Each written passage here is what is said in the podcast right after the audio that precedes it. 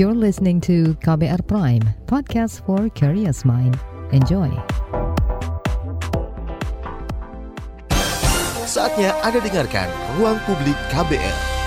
Selamat pagi saudara, kembali lagi Anda mendengarkan Ruang Publik KBR bersama saya Rizal Wijaya dan pagi hari ini kita akan membahas mengenai Yayasan Dharma Bakti Astra YDBA dorong UMKM di Indonesia naik kelas dan dipersembahkan oleh Yayasan Dharma Bakti Astra. Baik, saudara, usaha mikro kecil dan menengah UMKM ini memiliki peran yang penting serta potensi yang besar dalam perekonomian Indonesia. Diakui atau tidak ya, dan hal ini tentu tidak boleh disia-siakan begitu saja dan harus dimanfaatkan sebaik mungkin. Sayangnya, meski jumlah usaha mikro terus meningkat sekitar 2 juta unit per tahun, berbagai masalah masih terus terjadi. Mulai dari masih minimnya UMKM yang bermutu ekspor, gencarnya produksi asing, hingga melambatnya investasi. Nah, oleh karena itu, Yayasan Dharma Bakti Astra memberikan dukungan terhadap UMKM dengan program-program pembinaan. Nah, kira-kira apa saja dukungan yang diberikan YDBA terhadap UMKM di Indonesia. Seperti apa bentuknya, apa saja programnya. Kita akan cari tahu lebih dalam mengenai hal ini dan sudah hadir di studio kami di ruang publik KBR. Uh, eh, saya akan berkenalan dulu dengan narasumber kami pagi hari ini Bapak Rahmat Handoyo, Kepala Departemen Value Chain YDBA. Selamat pagi. Saya panggil Pak Rahmat gitu ya Pak Rahmat ya. Mas juga boleh. baik, baik, baik. Dan uh, pagi hari ini uh, Pak Rahmat kita juga akan membuka kesempatan nih buat um, seluruh pendengar yang tersebar di seluruh Indonesia dari Silakan. Aceh hingga Papua. Jadi bukan Yayasan Dharma Bakti Astra saja yang tersebar di seluruh Indonesia, tetapi kita juga pendengarnya tersebar di seluruh Indonesia. Pak Rahmat. Ya. Ini yang pertama sebelum kita ngomongin lebih dalam nih mengenai UMKM binaan dari YDBA ya. ya ini boleh kenalan dulu dong dengan Yayasan Dharma Bakti Astra. Ini apa sih sebenarnya Yayasan Dharma Bakti Astra itu sendiri? Kemudian kapan berdiri? Sejak kapan? Ya, Mas Rizal. YDBA itu yang kita singkat dengan Yayasan Dharma Bakti Astra hmm. didirikan oleh founding fathers kita Om William itu tahun 1980. YDBA merupakan yayasan kedua yang didirikan oleh Astra yang fokus untuk membina usaha mikro, kecil, dan menengah. Tujuan dari yayasan ini adalah bisa menjadi mitra terpercaya bagi usaha mikro kecil menengah dengan membantu mereka untuk mencapai kemandiriannya hmm. dalam menjalankan proses produksi atau menjalankan usahanya sehingga harapannya si UMKM tadi bisa naik kelas. Ini dari tahun 1980 ya. Betul. Uh, sekira saya baru berapa tahun ya? Udah senior banget ternyata ya. Betul, betul. Baik. Ini yang melatar belakangi berdirinya Yayasan Dharma Bakti Astra ini apa sih? Apa bukannya Astra sudah kuat nih dengan Astranya itu sendiri? Ya, ya, ya. Mengapa harus ada Yayasan Dharma Bakti Astra? Ya. Dan tentunya yayasan-yayasan lain di bawah Astra ya. Betul, betul. Jadi Om William selaku founding fathers Astra itu mempunyai filosofi bahwa Astra itu adalah bagi bagaikan pohonnya rindang. Hmm. Di mana Astra tidak hanya sebagai peneduh bagi bisnis Astra itu sendiri, tapi juga peneduh bagi masyarakat yang ada di sekitarnya. Oleh karenanya, pada tahun 1980, tepatnya tanggal 2 Mei Om William mendirikan JDBA ini harapannya adalah masyarakat sekitar Astra itu juga hmm. merasakan bahwa bagaimana sih mendapatkan pelatihan, bagaimana mendapatkan pendampingan sehingga dia naik kelas. Sehingga manfaatnya dibagi-bagi gitu ya sehingga yang naik kelas tidak hanya Astra tapi masyarakat di sekitarnya juga ikut naik kelas seperti itu. Baik. Jadi bukan hanya memberi manfaat kepada karyawan-karyawan Astra betul, itu sendiri tapi betul. juga masyarakat sekitar ya, ikut ya. merasakannya. Ya. Bahkan bukan hanya di sekitar Astra itu sendiri tapi sudah melebar ke mana-mana ya meluas ke mana-mana. Baik, nah ini menarik sekali bagaikan pohon yang, yang rindang, rindang meneduhi ya. Betul, ini filosofinya betul. luar biasa betul, sekali. Betul. Uh, bagaimana nih? Siapa sih sebenarnya yang disasar oleh YDBA itu sendiri? UMKM yang seperti apa? Ya, ya. Jadi kalau bicara UMKM, karena kalau kita melihat bahwa apa UMKM mengacu kepada Undang-Undang nomor 20 tahun 2008 bahwa disebut usaha mikro, kecil dan menengah. Kalau yang mikro itu adalah income tahunannya itu di bawah 300 juta. Okay. Kalau yang kecil itu 300 sampai dua setengah juta Dan yang menengah itu adalah yang income per tahunnya dua setengah sampai 50 m. Nah, mikro kecil menengah inilah yang disasar oleh Yayasan Dharma Bakti Astra. Di mana dari UMKM-UMKM ini memang ada UMKM yang sesuai dengan value chain-nya Astra yaitu di bidang manufaktur maupun di bidang bengkel. Tapi tidak hanya itu juga, kami juga menyasar kepada teman-teman UMKM yang di luar value chain-nya Astra seperti kerajinan, usaha tani dan lain sebagainya. Seperti itu. Ini ada tahapan-tahapan uh, tersendiri yang harus dilalui untuk mencapai sasaran-sasaran tersebut. Benar. Seperti apa nih Pak? Boleh ya. dijelaskan? Ya. Jadi memang ketika teman-teman UMKM sudah bersama YDBA, eh, teman-teman kami akan melakukan assessment. Nah, dari assessment tersebut kami akan mencoba melihat teman-teman UMKM ini tingkatannya apakah dia masih pemula, hmm. tingkatan madya, pramandiri atau sudah benar-benar mandiri. Nah, kami melihatnya ini dari lima kriteria utama dari bidang bagaimana dia berproduksi, bagaimana dia cara memasarkan, kemudian bagaimana dia mengatur keuangannya, terus bagaimana mengatur sumber daya manusianya, sampai cara Astra pun kita juga uh, ukur di UKM bagaimana dia cinta dengan lingkungan maupun social responsibility-nya. Oke. Okay. Nah, dari lima kriteria utama tersebut, ketika dia pemula, ya kita akan berikan pelatihan-pelatihan dan pendampingan yang bagaimana dia bisa meningkatkan standar kualitasnya. Ini pemula yang menjalankan bisnisnya minimal berapa tahun atau seperti apa sih? E, ketika bicara pemula, madya, pramandiri dan mandiri mungkin tidak related langsung dengan tahun karena okay. bisa jadi teman-temannya sudah bertahun-tahun tapi setelah kami akses masih level pemula. Hmm. Jadi kalau pemula itu adalah yang teman-teman masih agak berat untuk mencapai standar kualitas yang diinginkan customer. Nah, ketika teman-teman sudah bisa memenuhi standar kualitas yang diinginkan customer, dia akan naik kelas ke kelas eh, madya, di mana kita berharap teman-teman bisa meningkatkan kompetensi si UKM-nya, si pemiliknya maupun karyawannya. Hmm. Jadi jangan sampai kompetensinya dimiliki oleh si pemiliknya, tapi karyawannya nggak punya kompetensinya. Nah itu juga cukup berat.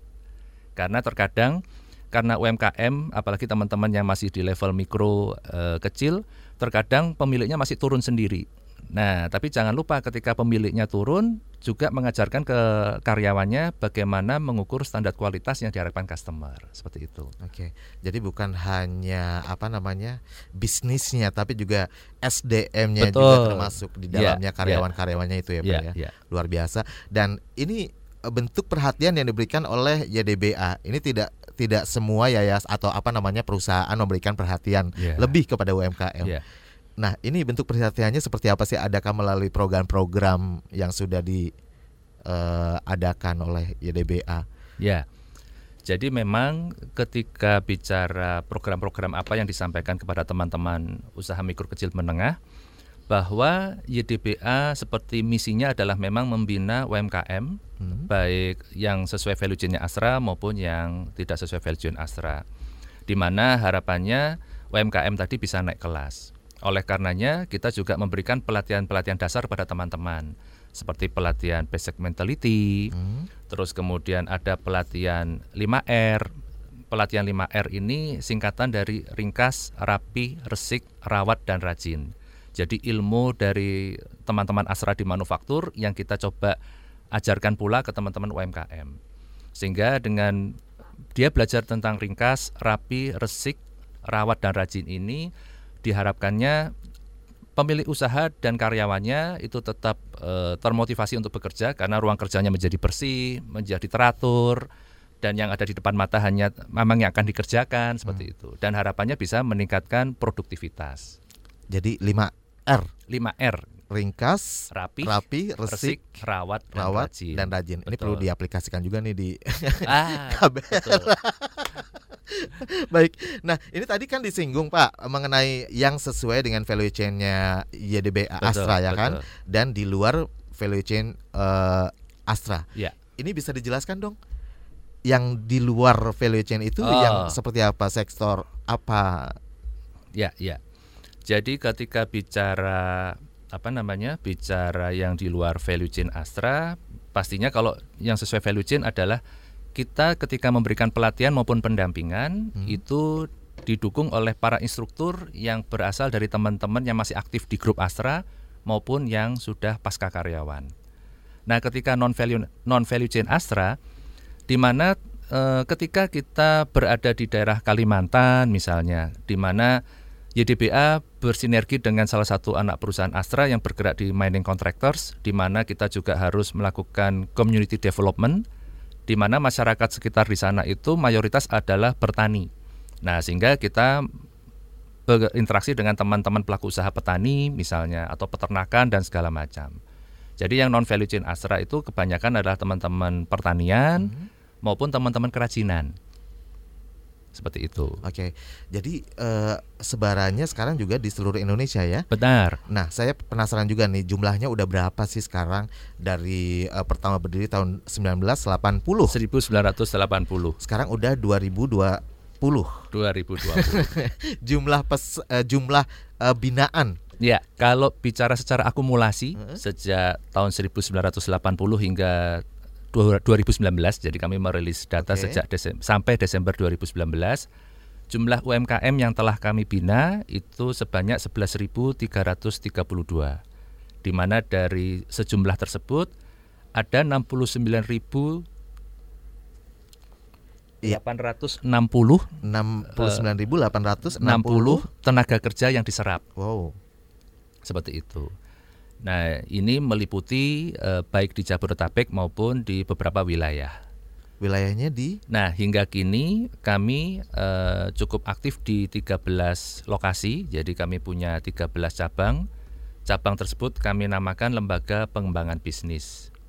Nah, itu ada di Jawa Barat, ada di Jawa Tengah, ada di DIY, ada di Jawa Timur, di Mataram, hmm. di Kalimantan Timur, di Kalimantan Selatan dan e, beberapa waktu lalu kami juga mempunyai cabang di daerah Sumatera Oke. seperti itu. Saya penasaran Pak, pertama kali berdiri yayasan e, YDBA ini, e, pertama kali UMKM yang dibina oleh YDBA ini di mana itu Pak?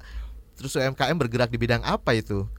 ya, ya. Jadi pertama Mungkin boleh flashback sedikit boleh, ya. boleh, boleh, boleh. Jadi ketika eh, pertama YDPA berdiri memang kita atau YDPA membentuk namanya klinik industri itu di sarana usaha industri kecil atau SWIK di kawasan industri Pulau Gadung. Okay. Itu pertama eh, yang kita dirikan di mana kita membuat semacam demplot percontohan bagi teman-teman pelaku usaha yang ingin memproses produksi di bidang manufaktur sesuai standar pabrikasi. Baik. Itu pertama kali. Terus kemudian di tahun yang sama, YDBA juga mendirikan pusat latihan usaha tani di Tapos Cimanggis Bogor.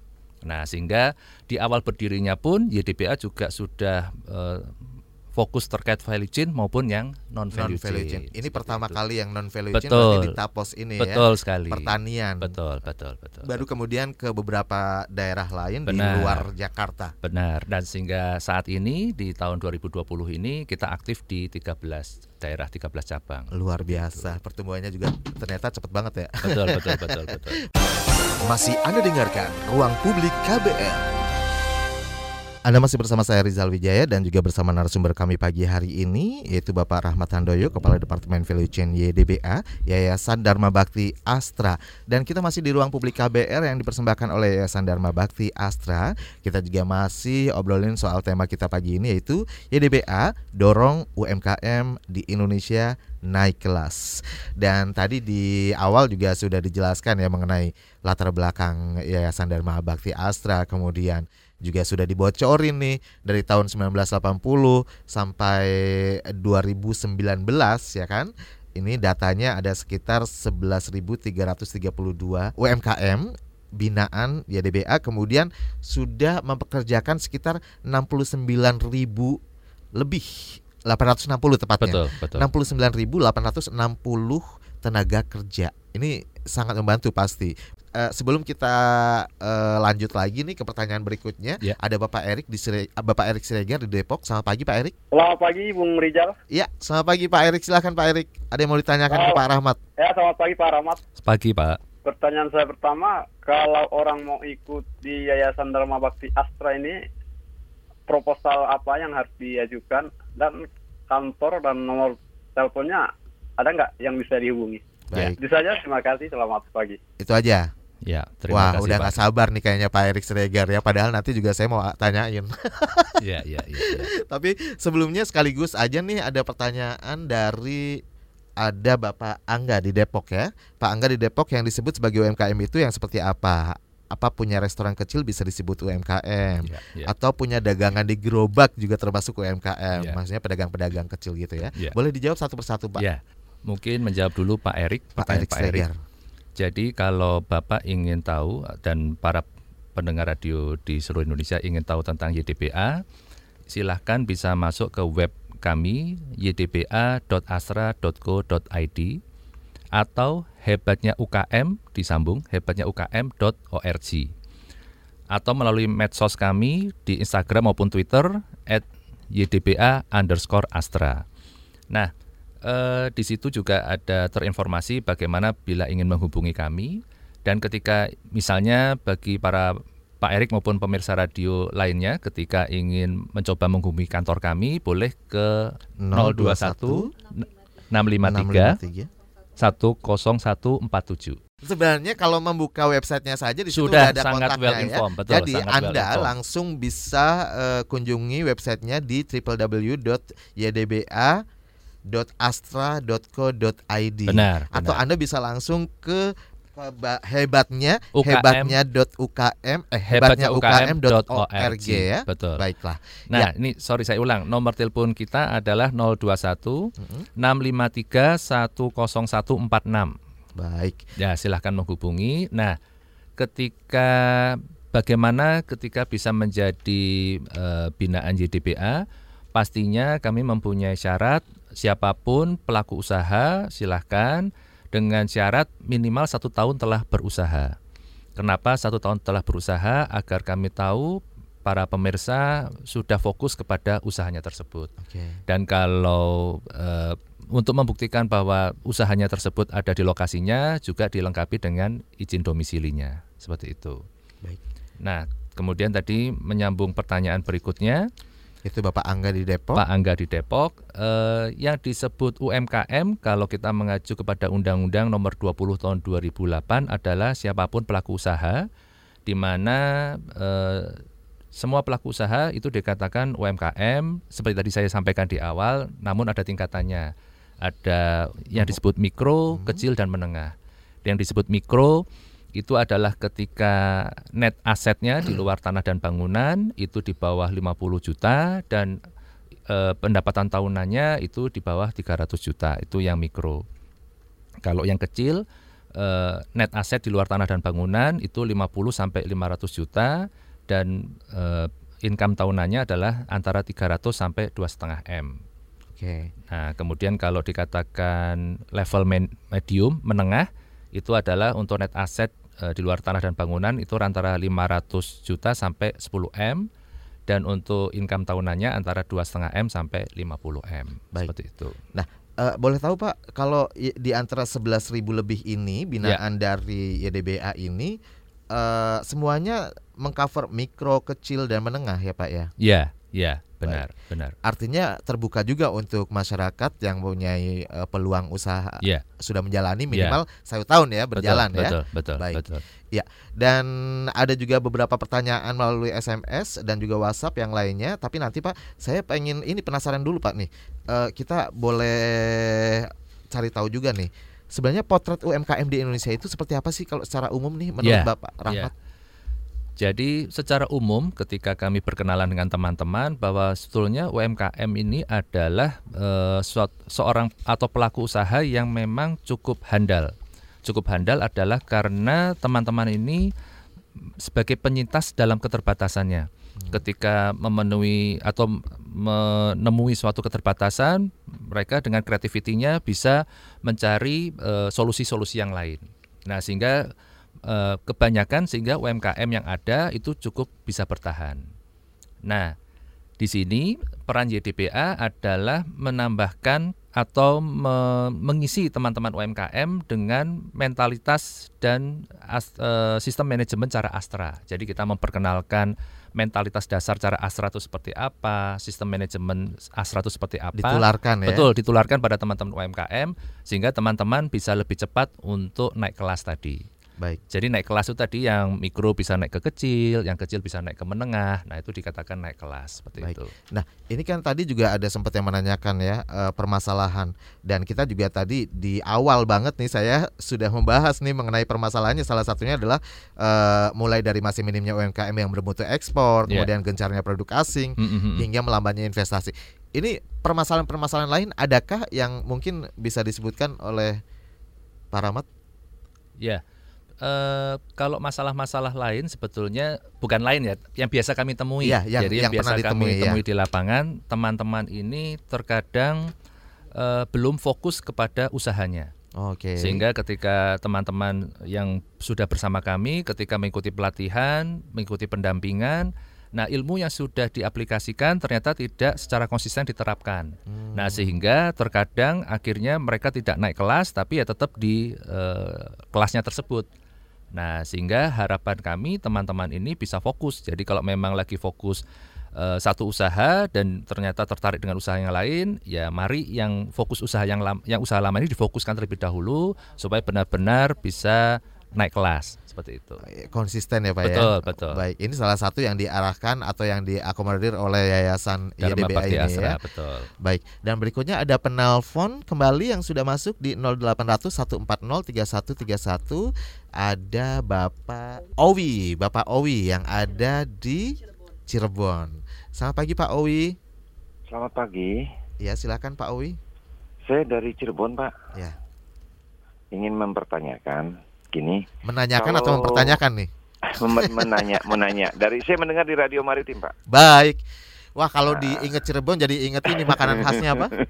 Jangan si jamblang. Jamblang. Iya. Silakan. Eh jadi kalau pelaku usaha itu kan ada ada yang real dan non real ya. Maksud Betul nggak? Yang yang bisnis online. Oke. Nah, ini kan non real ya. Artinya kan dia melalui udara atau melalui nampak, nampak ya gitu kan. Apakah itu bisa dijadikan eh, dibantu dalam diri? Karena ini sangat kencang banget ya. Apa namanya omset secara omset secara apa tuh kencang dibanding real yang eh, real ya bu. Ya pak. Oke.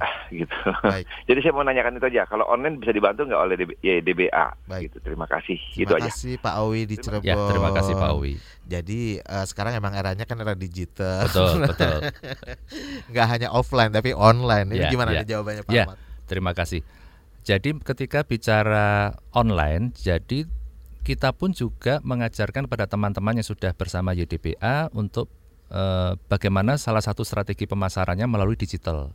Bagaimana secara minimal mengoptimalkan yang ada di gadgetnya para pelaku usaha seperti Instagram, Facebook, terus kemudian eh, setelah itu baru meningkat bagaimana ketika dia mau masuk ke marketplace.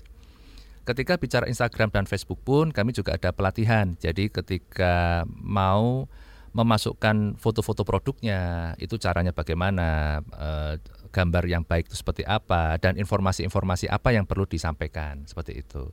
Nah sehingga teman-teman UKM Mitra YDBA yang di bidang kerajinan dan usaha tani pun sekarang juga beberapa dari mereka juga memasarkan produknya melalui online Oke. seperti itu. Nah, Tapi awalnya tetap awalnya tetap offline ya? betul, awalnya tetap real. betul, betul. Karena bagaimanapun ketika tadi yang saya sampaikan terkait pelatihan-pelatihan itu kan pastinya bisa diterapkan di dunia offline-nya, Baik. di tempat usahanya, di workshopnya, itu kan seperti tadi 5R. Nah, bagaimana dia mengaplikasikannya? Karena syaratnya itu. harus juga men- eh, ini melampirkan domisili juga kan. betul, betul, betul. Baik. Jadi eh, sekarang sebenarnya juga sudah merambah ke digital. Iya, iya, iya. Cuman sebagai pengembangan gitu ya benar, Pak ya. benar. Baik, baik, baik. Jadi karena sudah dunia digital, kita melalui media sosial, sampai saya pun tadi lupa nomor telepon kantor gitu ya.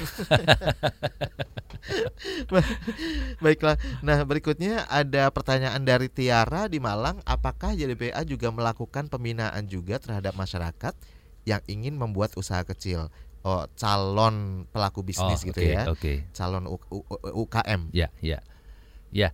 Mbak Tiara dari Malang, jadi seperti tadi juga saya sampaikan bahwa memang untuk menjadi mitra YDBA ini minimal satu tahun telah berusaha. Oke. Namun kami juga mempunyai informasi-informasi yang ada di website kami, baik di jdba.asra.co.id maupun di hebatnya ukm.org.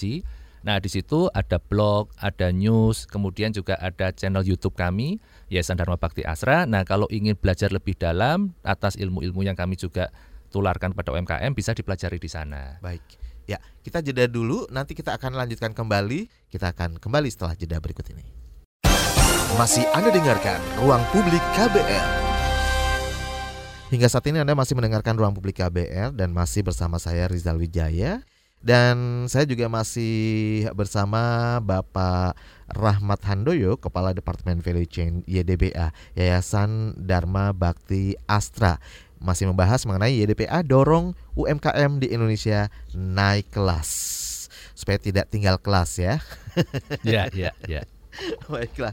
Nah, ada beberapa pertanyaan juga yang sudah dikirimkan melalui SMS dan WhatsApp di 081211888181 dan ada juga masih kita tunggu untuk yang ingin telepon di 08014013131. Baik. Dan uh, sebelum ke pertanyaan yang sudah dikirimkan oleh pendengar kita, Pak Rahmat. Ya. Ini saya juga penasaran nih dengan manfaat apa saja sih Ya. yang akan diterima oleh UMKM binaan dari YDBA ini yang sudah bergabung dalam binaan YDBA ini? Ya, ya, ya Mas Rizal. Jadi tadi di awal saya sudah sampaikan bahwa tujuan dari YDBA ini adalah bagaimana kami bisa menjadi mitra yang terpercaya bagi teman-teman pelaku UMKM untuk mencapai kemandiriannya. Nah, sehingga eh, ujungnya adalah bagaimana teman-teman ini bisa mencapai kemandiriannya. Dengan kami bantu kita lakukan assessment dengan lima kriteria utama tadi. Bagaimana teman-teman bisa lebih efektif dalam menjalankan produksinya, teman-teman bisa efektif dalam strategi pemasarannya, teman-teman bisa efektif dalam mengelola keuangannya, dan bagaimana teman-teman bisa efektif mengelola sumber daya manusianya, serta bagaimana mengajak teman-teman untuk mencintai lingkungan dan sosial seperti itu. Baik. Nah, ini termasuk yang menjadi permasalahan bagi para pelaku UKM nih terutama ya. Kan banyak kan mungkin terganjal oleh modal. Ya, ya, ya. modal usaha.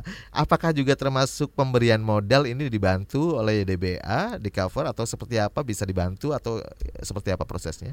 YDBA selama ini memang kita fokusnya adalah memberikan pelatihan dan pendampingan. Untuk permodalan, peran kami adalah memfasilitasi untuk teman-teman bila ingin mendapatkan pembiayaan. Saat ini ternyata teman-teman UMKM untuk channel-channel pembiayaan itu lebih expert daripada kami. Nah, sehingga dia sudah punya channel-channel pembiayaan. Nah, terkadang memang kendalanya adalah teman-teman ini belum terbiasa untuk menyusun laporan keuangan. Nah, sehingga hal tersebut yang menjadi syarat utama di lembaga pembiayaan itu yang belum bisa dilakukan oleh teman-teman. Nah, sehingga kami membantu adalah dengan memberikan pelatihan dan pendampingan penyusunan laporan keuangan sederhana. Oke. Jadi, teman-teman yang tidak belum pernah mencatat arus kas, belum pernah mencatat transaksi penjualan harian, transaksi pembelian harian, nah itu kami ajarkan. Hingga eh, kalau bisa lebih lanjut mengajak teman-teman untuk bisa membuat laporan keuangan sederhana seperti neraca, laba rugi, laporan cash flow dan segala macam. Seperti itu. Baik, memfasilitasi Benar, ya untuk benar. eh, bantuan modal ini ya. Iya. Sehingga eh, sudah mampu untuk membuat laporan keuangan yang paling sederhana Betul. mungkin sehingga semuanya bisa teratur Iya, ya kan. iya, iya, Baik. iya. Dan berikutnya ada penelpon yang sudah masuk di 0800 140 3131 tapi sebelumnya mungkin boleh ada pertanyaan dulu dari WhatsApp yang akan saya bacakan ya. Ya. Dari Bapak Anton di Yogyakarta. Saya sangat mendukung kegiatan pembinaan semacam ini. Gak hanya menuntut pemerintah tapi juga memberikan kerja nyata membantu masyarakat. Semoga kegiatan semacam ini makin banyak dilakukan oleh perusahaan-perusahaan yang lainnya amin, juga. amin. Ini bentuk apresiasi dari salah satu masyarakat Ya. Bapak Anton di Yogyakarta. Terima kasih Pak Anton. Baik dan berikutnya kita akan teng eh, angkat dulu telepon dari Bapak Helon di Waingapu. Di Waingapu ya. NTT. Wow, jauh sekali. Selamat pagi, Pak Helon. Selamat pagi Bung Rizal. Iya, silakan Pak Helon. Selamat pagi Bapak narasumber Ya, selamat pagi Pak Helon. dari Wengapu, Sumber Timur. Ya. Pak. Ah, saya mau bertanya, Ya, Pak. Bagaimana semangat para pelaku apa UKM ini ah, di tengah merebaknya ah, COVID-19 ini? Oke. Ya, ya. Karena berbicara mengenai naik kelas ya Pak ya? Ya. Ah, bagaimana semangat para pelaku UKM ini di tengah merebaknya uh, COVID-19 ini. Uh, begitu saja pertanyaan saya, Pak. Baik. Terima kasih, Pak. Terima kasih Pak Helon. Di Wangapu NTT. Silakan Ya, Pak Rahmat. Eh, kami Yayasan Dharma Bakti Astra turut prihatin dengan musibah eh, yang terjadi saat ini baik di Indonesia maupun di luar Indonesia tentang COVID-19. Pastinya ketika untuk teman-teman di dunia usaha yang memang pasarnya masih lokal eh, sampai saat ini menurut data yang kami terima teman-teman masih tetap sesuai kegiatannya seperti biasa namun memang ada beberapa anjuran untuk mulai eh, membatasi perjalanan keluar misalnya atau membatasi meeting dan segala macam. Nah, untuk hal seperti ini pun YDBA juga turut mensosialisasikan ke cabang-cabang kami maupun ke teman-teman UMKM bagaimana cara-cara eh, untuk melakukan pencegahan supaya kita tetap eh, bisa beraktivitas normal namun tidak terkena oleh penyakit tersebut. Nah, untuk saat ini memang ketika untuk yang informasi ekspor dan segala macam kami belum mendapatkan informasi sejauh ini dari teman-teman UKM kami. Baik, semoga semuanya dilindungi ya. Amin. dan amin. eh, tidak berdampak eh, negatif juga Ya, kepada semuanya usaha. UMKM-nya. Ya, ya. Baik, seperti juga pertanyaan dari Mbak Juli di Lampung. Saat ini kita tengah menghadapi pandemi COVID-19 yang mudah penyebarannya. Seperti apa YDBA mempersiapkan eh, UMKM dampingannya? Mungkin ada bentuk sosialisasi, Ya, betul. pencegahan terhadap Betul. COVID-19. Betul. Jadi kan memang kalau kita ketahui bersama bagaimana kita eh, waspada untuk selalu mengukur tubuh kita masing-masing dan untuk melihat gejala-gejala yang ada di diri kita masing-masing. Nah, cara ini pun juga kita sosialisasikan kepada teman-teman di cabang maupun di UMKM sehingga ketika mereka bertemu, mari kita mengukur suhu kita, apakah suhu kita masih di bawah 38 derajat dan gejala-gejala yang sesuai COVID-19 tidak ada di dalam diri kita. Nah, berarti kita bisa saling berinteraksi Membiasakan itu. cuci tangan, Membiasakan cuci tangan. mengurangi kontak. Betul, betul, betul. betul. Baik. Dan eh, Pak, kembali lagi nih mengenai soal YDBA ini, eh, apa namanya mengakomodir UMKM sebanyak itu di seluruh Iya. Indonesia. Iya.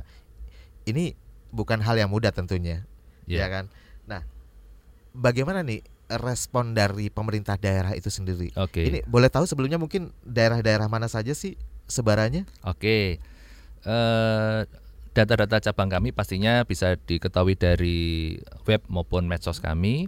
Eh, Cabang-cabang kami itu paling dekat di eh, Jakarta, itu ada di Tarikolot di Jawa Barat, terus kemudian di Tegal, kemudian di Solo, Yogyakarta, di Klaten, di Semarang, terus kemudian ada di Sidoarjo, itu yang di Pulau Jawa, sedangkan kalau yang di luar Pulau Jawa itu ada di Mataram, di NTB, terus kemudian di Kalimantan Timur, di Kalimantan Timur itu ada di Sangatta, ada di Bontang, ada di Pasir, kemudian di Kalimantan Selatan itu ada di Tapin dan di Tabalong. Seperti itu, itu sebaran cabang-cabang kami saat ini. Jadi totalnya jumlahnya 13. Jadi kalau kayak misalnya kayak Pak Helon di Waingapu, NTT belum ada ya Pak ya? Belum, belum. Ini belum. gimana Pak sebaiknya? Ya. Mungkin kalau Pak Helon tertarik nih. Ya, jadi memang eh, ada juga eh, teman-teman UMKM eh, mitra kami yang sebarannya ada di luar cabang-cabang kami. Biasanya mereka ketika sudah berinteraksi melalui web maupun melalui media sosial, ketika kami ada pelatihan di Jakarta pun terkadang mereka juga datang ke Jakarta. Oke. Seperti itu. Baiklah. Ataupun bisa ke cabang-cabang kami terdekat. Jadi misalnya suatu saat kalau Pak Helon tadi ingin ada kesempatan waktu pergi ke Nusa Tenggara Barat, nah silahkan mampir ke cabang kami yang di Yang Mataram. terdekat ya. Betul, betul. Baiklah. Dan kemudian ada penelpon, ada Ibu Nia di Depok. Selamat pagi Bu Nia. Halo, selamat pagi Mas Rizal. Iya, silakan Bu Nia. Aku mau tanya, eh, gimana sih Pak kalau misalnya YDBA ini dalam melakukan pengawasan, Oke. menja- eh, pengawasan UMKM, menjalankan usahanya? Baiklah. Oh, oke. Ya. Pengawasannya seperti apa ya yang dilakukan Ya, oleh ya. DBA ya dalam eh, mengawasi UMKM binaannya maksudnya ya. Ya, Oke, tapi jangan dijawab Oh, dulu siap. karena kita akan jeda terlebih dahulu. Ya. Dan tadi belum dijawab Pak Yang apa, Mas Rizal? kerjasama dengan Oh, pemerintah iya, daerah ya kan. Ini mau nggak mau kan harus juga kan. Ya, ya, ya. Kemudian dengan stakeholder yang lain. Betul, betul, betul. Tapi semuanya akan dijawab setelah jeda berikut ini. Masih Anda dengarkan Ruang Publik KBR.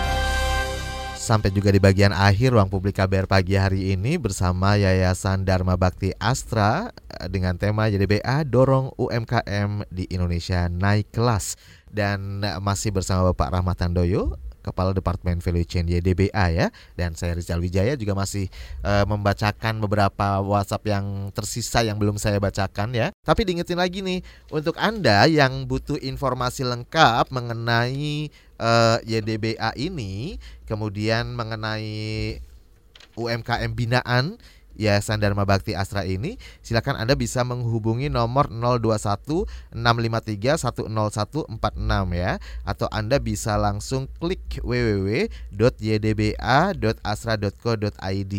Kemudian Anda juga bisa uh, melihat tayangan-tayangan dan eh, video-video yang inspiratif dari Yayasan Dharma Bakti Astra di uh, YouTube channelnya Yayasan Dharma Bakti Astra tinggal Ya, search aja betul, ya. Betul. Baiklah. Dan ada pertanyaan tadi yang sempat tertahan ya. Ya. Dari sebentar mana? Dari Bapak Yusuf tadi udah. Nah, ini nih Tri Jakarta. Saya pernah mendampingi UMKM selama 15 tahun yang lalu. Ya. Salah satu persoalan mereka adalah SDM yang belum terlatih Oh, dan ya. mudah berganti. Apakah ini juga menjadi perhatian Astra? Ya, betul sekali. Jadi seperti tadi saya sampaikan, ketika kita menilai kemandirian sebuah atau pelaku usaha mikro kecil menengah, kita ada lima kriteria utama. Salah satunya adalah pengelolaan sumber daya manusia. Jadi ketika kita melihat sumber daya manusia ini, pastinya kita melihat juga ini sedikit dengan bahasa Astra. Jadi kita mengajarkan kepada teman-teman bagaimana menentukan KPI-nya, Key Performance Indicator-nya. Kemudian KPI-nya tadi bisa nggak diturunkan ke tim-tim di lapangan. Setelah itu mengajarkan juga kepada pemilik pelaku usaha maupun karyawannya bagaimana melakukan eh, manajemen plan, do, check, dan action. Jadi merencanakan, menjalankan, mencek kembali, dan mengkoreksi bila ada penyimpangan. Ini training dilakukan di awal bergabung. Betul, betul, betul. Eh, terus kemudian eh, lebih lanjut kita juga akan mengajak teman-teman UKM untuk kita berkaca kepada peraturan yang ada di negara kita, jadi tentang Undang-Undang Ketenagakerjaan. Nah, sehingga kita mengajak teman-teman untuk bagaimana kita mencoba mentaati Undang-Undang Ketenagakerjaan tersebut. Nah, selain itu adalah bagaimana cara merekrut sederhana, cara merekrut sederhana, tapi kita bisa efektif untuk mendapatkan sumber daya yang sesuai keinginan kita. Dan setelah kita rekrut, bagaimana kita mengembangkan karyawan tersebut supaya karyawan tersebut meningkat kompetensinya. Oke. Nah, setelah karyawan meningkat kompetensinya, bagaimana kita memberikan tips dan trik supaya karyawan tadi tetap mau bersama kita. Tidak berganti-ganti Benar, ya. karena tadi banyak kenyataan di teman-teman kami pun, Pak, kalau saya ikutin training nanti habis itu dia keluar, Pak. Nah, jadi bagaimana kita punya tips dan trik ketika karyawannya ditrainingkan setelah kembali tetap dia bersama si pelaku usaha tersebut. Jadi Seperti jangan khawatir itu. ya. Ya, ya. Nah ini ke skip nih Pak Ya, pertanyaannya bagaimana, tadi Mas kelewat Rizal? dari Bunia kan Oh iya, Bunia Depok tadi. ya. Bunia di Ya, Depok. ya. Bagaimana cara YDPA melakukan pengawasan terhadap UMKM binaannya? Benar. Nah, sebetulnya jawaban yang tadi, jadi dengan kita melakukan assessment, itu adalah bagian dari kita memastikan teman-teman ini sudah mengaplikasikan tidak eh, atas pelatihan-pelatihan dan pendampingan yang telah kita berikan. Kemudian dengan melakukan assessment ini kita juga memastikan apakah teman-teman sudah menjaga kualitas standar yang dia terapkan sesuai harapan dari customernya si teman-teman pelaku usaha ini. Oke. Nah, kemudian bagaimana ke- kesungguhan teman-teman untuk melakukan improvement atas kompetensi dan kapasitas eh, workshopnya supaya bisa meningkatkan order. Nah, ini kita lakukan dalam bentuk assessment secara rutin. Baik. Seperti itu. Ya, berikutnya Pak, eh, apa namanya kerjasama yang sudah terjalin dengan Ya. pemerintah ini juga tidak bisa dianggap sepele Benar, ya. benar, benar. Ya, pastinya YDBA sampai sekarang tidak bisa berdiri sendiri. Kami selalu berkolaborasi dengan berbagai pihak. Salah satunya dengan pihak pemerintah. Eh, dengan pihak pemerintah yang intens hingga saat ini kita bekerjasama dengan Kementerian Perindustrian maupun dengan Kementerian Koperasi dan UKM. Salah satu contoh dengan Kementerian Perindustrian, eh, kami melakukan survei atas potensi-potensi komunitas pelaku usaha logam di berbagai daerah.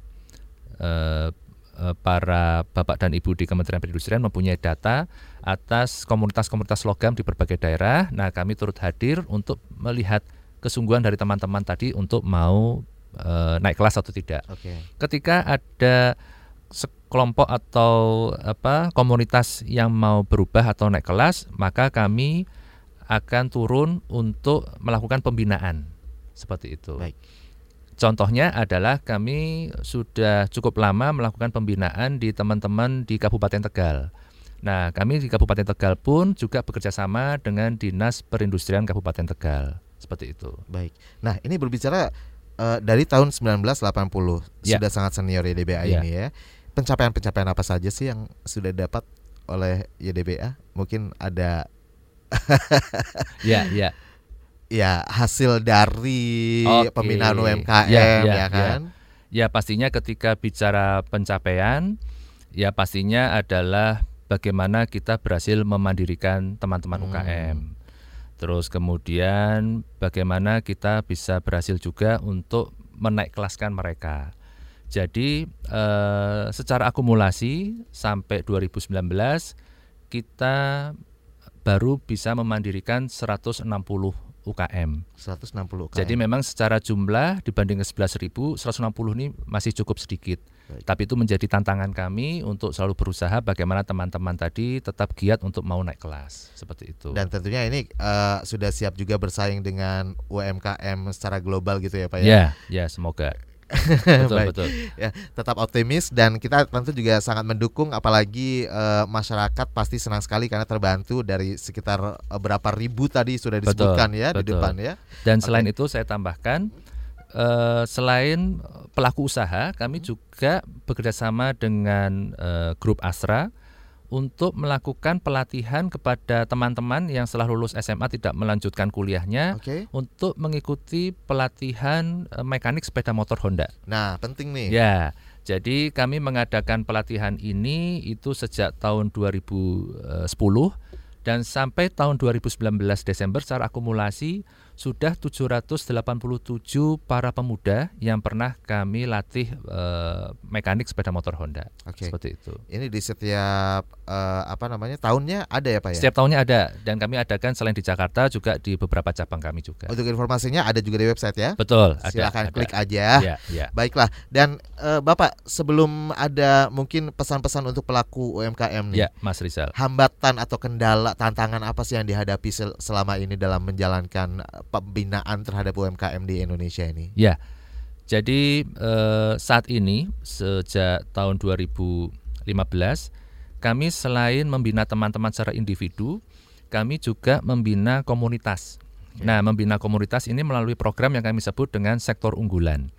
Jadi kami membina komunitas agar dia bisa berkolaborasi dan bisa mungkin membuat koperasi dan harapannya koperasi tersebut bisa mandiri. Nah, sehingga teman-teman yang berkomunitas tadi bisa dengan kemandiriannya dia memanfaatkan eh, keunggulan dari masing-masing anggota komunitas tadi. Oke. Nah, inilah eh, salah satu strategi yang kami lakukan. Nah, untuk menjalankan sektor unggulan ini ternyata ada beberapa kendala di mana ternyata untuk berkomunitas itu memang perlu komitmen dari para anggota komunitas. Jadi kalau misalnya ada bersepuluh atau berdua puluh, kalau eh, beberapa dari mereka tidak kompak, ya akhirnya tujuan utama komunitas tadi tidak terbentuk. Oke. Nah, sehingga untuk mencapai kemandiriannya cukup sulit. Nah, sehingga tantangan inilah yang kami lakukan eh, dengan selalu memberikan pelatihan dan pendampingan dinamika kelompok. Baik. Nah, sehingga harapannya para komunitas tadi tetap solid dengan para anggotanya, nah sehingga dia bisa naik kelas bersamaan seperti Baik. itu. Sedikit saja Pak yang terakhir Ya, pesan Rizal. kepada para pelaku UMKM di Indonesia.